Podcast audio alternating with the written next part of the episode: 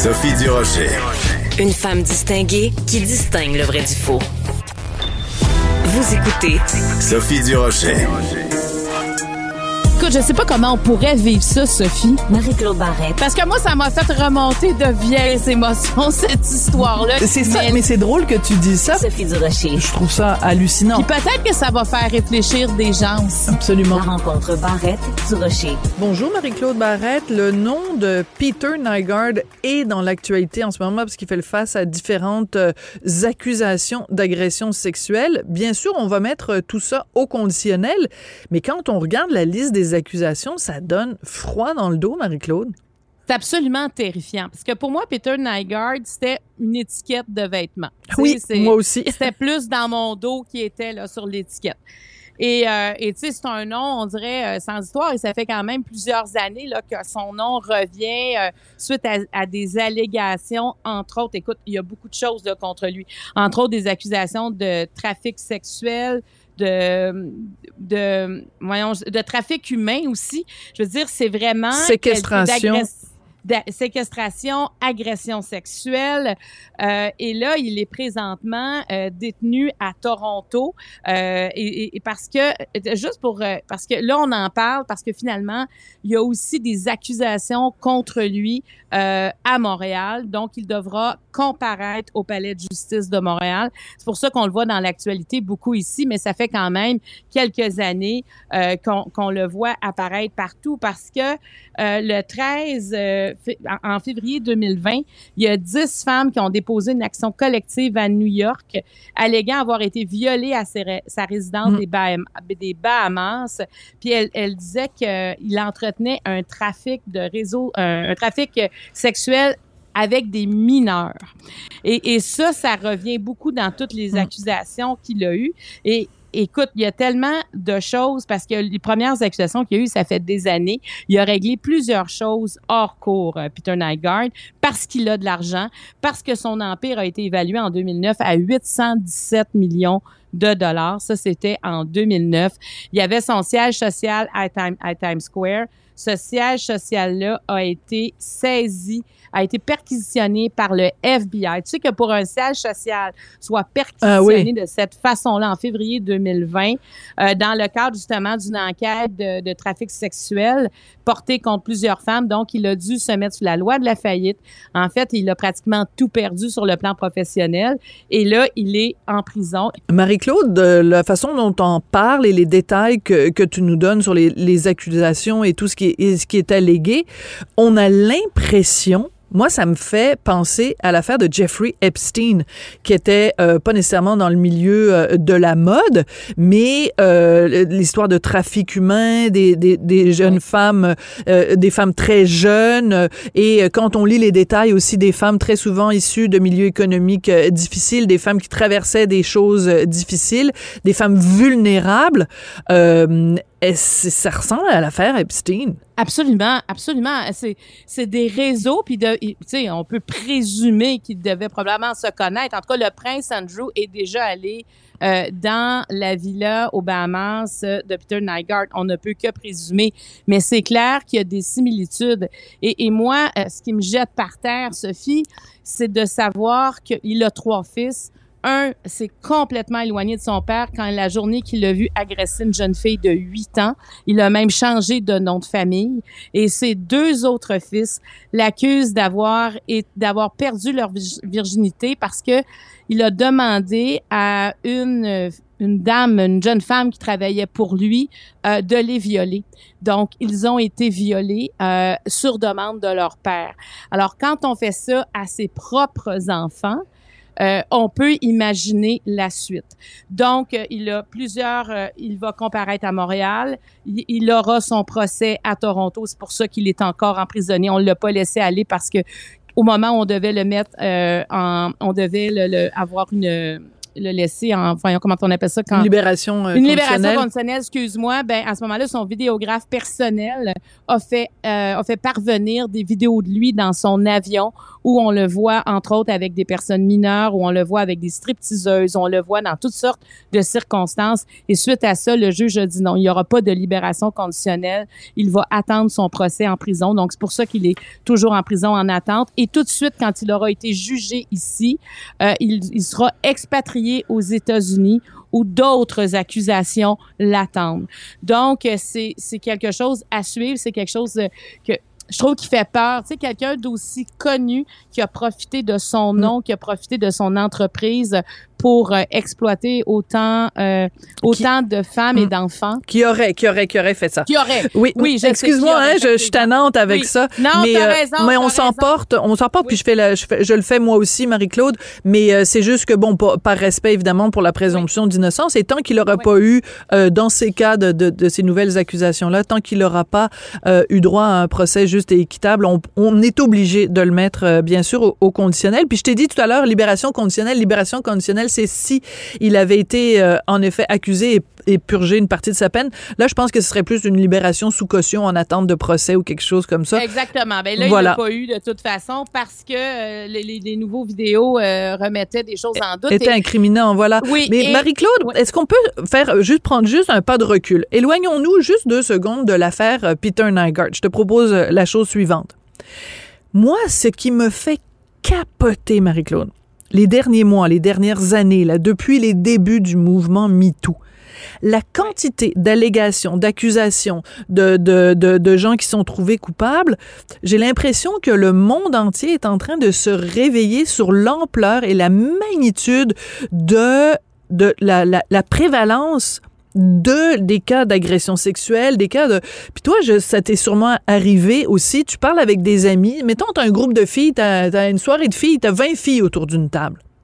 Ça Ouais. prend combien de temps avant qu'il y en ait une qui dise ben moi j'ai victime d'inceste moi je me suis fait euh, agresser par un mononcle Euh, moi j'ai été euh, agressée quand j'étais adolescente, euh, agressée par un collègue de travail ou harcelée.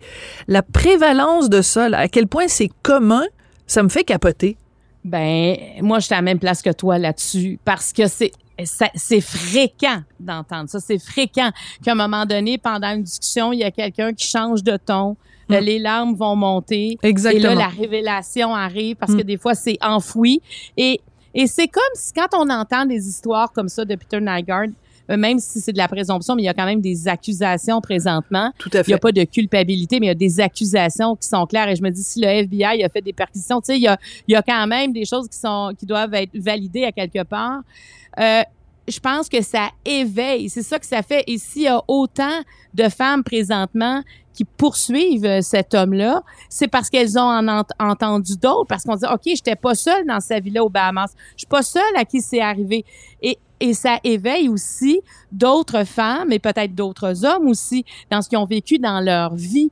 C'est comme, si- c'est parce que quand on se sent seul, c'est bien plus facile de se taire. Mm. Et quand on sent, ben Bien voyons donc, et, et, et de, de voir qu'il y en a d'autres comme ça, de voir que ces gens-là doivent être poursuivis. Et moi, je me dis toujours poursuivis selon. à- Aller, aller voir un avocat, pas poursuivi sur les réseaux sociaux. Moi, je, je, je crois à notre système de justice et plus qu'il y aura de poursuites, plus qu'il y aura, je pense qu'il y en aura d'autres qui vont poursuivre. Ces poursuites-là engendrent de nouvelles poursuites et libèrent les victimes.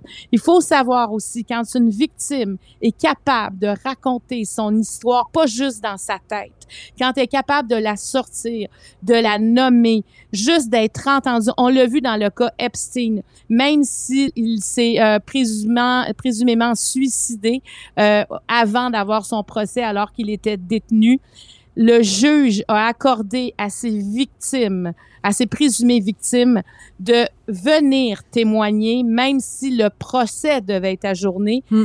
Et chacune des victimes a dit d'avoir été entendue. Exactement. Ça, ça a tout Ça change tout. ça change tout. Alors, notre système, et il y a des mesures qui sont prises pour ça présentement, c'est d'être capable d'entendre les victimes. Une victime qui se rend au palais de justice et qui n'est pas entendue, imagine, elle a fait toutes les démarches pour finalement, alors elles doivent être entendues. Et c'est ce qui choque des fois, c'est quand on décide que tel témoignage ne sera pas entendu. Alors moi, je me dis, si ça libère des gens d'un secret qui souvent les rend malades, fait en sorte que ces gens-là ne sont jamais eux-mêmes parce qu'il y a toujours une partie d'ombre qui grandit. Quand le secret n'est pas dit, il grandit à l'intérieur. Donc moi, je me dis, faut parler de l'histoire de Nygaard parce que c'est terrible ce qui s'est passé et ça touche des, des femmes maintenant, mais qui étaient mineures à, l'époque. Et quand on voit que ça touche même ses enfants, donc c'est d'une gravité extrême. On verra la suite, évidemment, mais les accusations, en tout cas, sont d'une gravité extrême. Et moi, je me dis, si ça peut libérer d'autres personnes, mais ça vaut la peine de le faire et de poursuivre ces présumés agresseurs qui sont parmi nous, qui sont un peu partout. Tu as tout à fait raison. Écoute, euh, on pourrait terminer la chronique euh, ici, puis euh, le message est tellement fort, mais on veut aussi parler d'un autre sujet, Marie-Claude. on, s'écrit toujours le matin pour se parler de, de nos sujets. Et écoute, on, on en arrive tous les deux à la même constatation. Je n'ai jamais eu autant de gens autour, et j'ai professionnellement et personnellement, qui ont la COVID. C'est une flambée spectaculaire. Complètement, hein? puis comme inattendu, euh, où on a l'impression que tout sera allégé. C'est sûr, quand on regarde ailleurs en Europe, on voit bien qu'il y a une sixième vague, mais euh, je pense qu'elle nous touche ici. Moi, tu vois, à la télé, euh, il se fait quand même deux ans là, que, que qu'on est toujours inquiet qu'il y a des invités qui annulent pour la COVID, mais on n'en a jamais eu autant que mm-hmm. présentement, au moment où on se disait, bon, ben là, tu sais, c'est pas mal derrière nous. Pas du tout. Et moi aussi, j'ai plein d'amis autour de moi qui ont la COVID. On regarde le cas des hospitalisations, surtout en région, euh, est en train d'augmenter. Peut-être les endroits où il y avait eu moins de cas, ben ceux qui l'ont pas eu sont en train de d'avoir la COVID.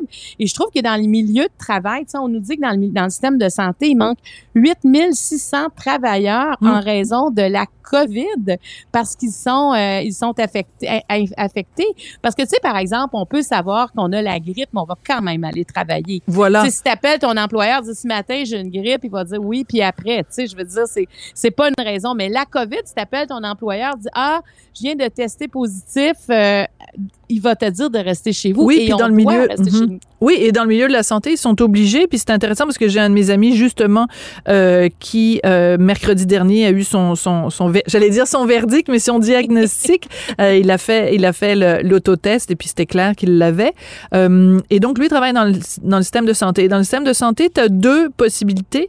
Soit tu si tu travailles avec des patients, si tu es en contact direct avec des gens, ben tu dois t'isoler pendant dix jours si tu travailles dans un bureau, ce qui est son cas parce qu'il est radiologiste, euh, donc il analyse des radios dans son bureau, donc il n'est pas fréquemment, en tout cas en contact avec des patients, c'est cinq jours.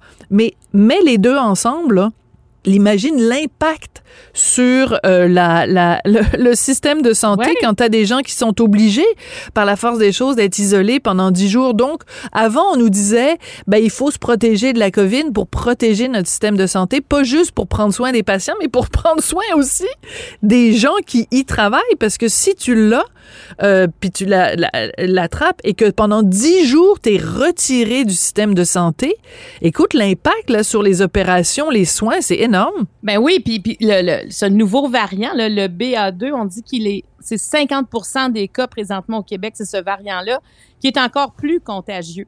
Mais moi, tu sais, je me dis, là, on parlait de qu'on allait euh, enlever notre masque le 15 avril. En ah, moi, je l'enlève pas. Ceux qui, qui le souhaitent, mais j'ai l'impression qu'on devra reporter ça parce que là, c'est, je veux dire, on est près de, cette date butoir-là. Ben moi aussi, je l'enlèverai pas. Et, tu vois, il y a quelqu'un qui me disait l'autre fois que dans les écoles, euh, même si euh, les enfants ont le droit d'enlever le masque, près de 50% des hmm. jeunes le portent encore. Oui, ben moi, mon fils, je vais lui dire, là, à partir du 15 avril, même s'il a le droit de ne plus le porter, je vais lui demander de, de le garder parce qu'écoute, honnêtement, Marie-Claude, entre toi et moi, là, c'est un petit morceau de, de, soit de tissu ou de, ou de, ou de matière protectrice. C'est pas la fin du monde. C'est pas un drame épouvantable. Personne aime le masque. Il y a personne qui se lève le matin en disant youpi, je vais passer huit heures avec cette patente là sur le sur le visage, euh, sur le nez et tout. Mais en plus les cas N95, je sais qu'ils coûtent un petit peu plus cher que les autres, mais tous les, les médecins, les spécialistes, les immunologues à qui on parle nous disent ça fait vraiment une grosse différence entre ça puis le petit masque bleu. Achetez ça même si ça coûte un petit peu plus cher, c'est vraiment une meilleure protection. Mais ces masques-là, ils sont, euh, ils couvrent beaucoup mieux le visage, mais en plus, on, respire vraiment beaucoup mieux là. C'est pas comme à être pogné avec une chaussette en plein milieu du visage là. Fait que honnêtement, la balance des inconvénients là, un tout petit inconvénient du masque versus euh, pas avoir la grippe pendant dix jours, je m'excuse, mais je vais le faire moi. Oui, puis moi, je, je, je pense aussi que les employeurs, à l'avenir, on devra s'adapter. Tu sais, quand on nous dit qu'il faut apprendre à vivre avec le virus, ben c'est aussi d'apprendre qu'il y a des, euh, des employés qui seront pas là pendant cinq jours et il y en a qui sont malades. hein. Et moi, je trouve qu'autour de moi, c'est ben non, mais c'est pas grave, euh, on va le mettre sur Teams, on va le mettre sur Zoom, on va le brancher, mais on a encore le droit d'être malade là, quand on a la COVID. Mais oui. C'est comme si on n'a pas. On dit, mais non, mais il est en isolement. Moi, l'autre fois, j'étais, oui, mais cette personne-là est quand même malade. Est-ce qu'on va vraiment lui demander de préparer des choses? Est-ce qu'elle a le droit d'être comme en congé de maladie? À- tout à fait. Parce que je trouve qu'on a. On, on, on banalise là présentement parce que les gens sont moins malades, mais il y en a qui sont encore malades. Donc, je trouve que les employeurs doivent faire euh, attention à ça présentement, à ne pas banaliser qu'est-ce que la COVID. Puis on en parlait l'autre fois de la COVID longue et je trouve qu'on Ben en oui, parle parce que de tu plus en ben exactement. Oui. Et on en parle de plus en plus parce que euh, pour plusieurs, dont heureusement c'est pas du tout mon cas, mais pour plusieurs, ils ne peuvent même, ils ne- elles ne peuvent ils ne peuvent pas se rendre au travail parce qu'ils ont trop de symptômes. Ils sont des fois ils sont extrêmement fatigués au point de ne pas avoir assez d'énergie. Donc il va, je pense qu'on n'a pas fini d'entendre parler des répercussions de la COVID. Puis, tu sais, la COVID, elle est parmi nous. Puis, on dirait qu'elle veut rester parmi nous. Oui, elle, Donc- elle, elle a du fun, hein? Elle dit, hey, le party n'est pas terminé, là. Tu sais, Ben c'est comme euh, quand t'es dans un bar à 3 heures du matin puis qu'ils ferment les lumières, la COVID est là. Non, non, non, ressortez la boule disco. Je suis prête à repartir pour un autre tour. Ben, il y avait une caricature dans un des journaux, je pense que c'est hier, où on voyait, ça, ça se passait dans un salon mortuaire. Où les gens avaient un masque, étaient en train de pleurer, puis c'était la COVID qui était dans un cercueil. La COVID se lève, elle dit Non, mais moi, je suis la COVID, je ne suis pas morte. Elle, elle se relève du cercueil. C'est bon. Je pense, je pense qu'on se sentait un peu tous comme ça, mais en tout cas, le masque est là pour rester. Puis, tu sais, euh, je pense qu'on aura à s'adapter dans, dans le marché de l'emploi à cette nouvelle venue. Parce que c'est rare un virus que quand tu appelles, tu es systématiquement en arrêt de travail. C'est rare, là, tu sais. En effet. Donc, euh, Mais euh, c'est ça, moi, certains des amis qui l'ont euh, ont des symptômes vraiment rikiki, puis il y en a d'autres, ils sont vraiment dans le Ouais. fond de leur lit, incapables de lever le petit doigt. Donc, arrêtons de dire aux gens, ah, ben, tu, fais, tu feras du télétravail. Hey, wow, minute, là. Si t'es c'est malade, t'es malade. tout le monde. Ben, repose-toi, puis aussi, on n'a pas envie de se retrouver tous ces gens-là avec la COVID longue. Donc, si vous êtes malade, prenez soin de vous. C'est le meilleur conseil qu'on peut vous donner. Marie-Claude, merci beaucoup, puis on se retrouve demain. À demain. Merci, Sophie.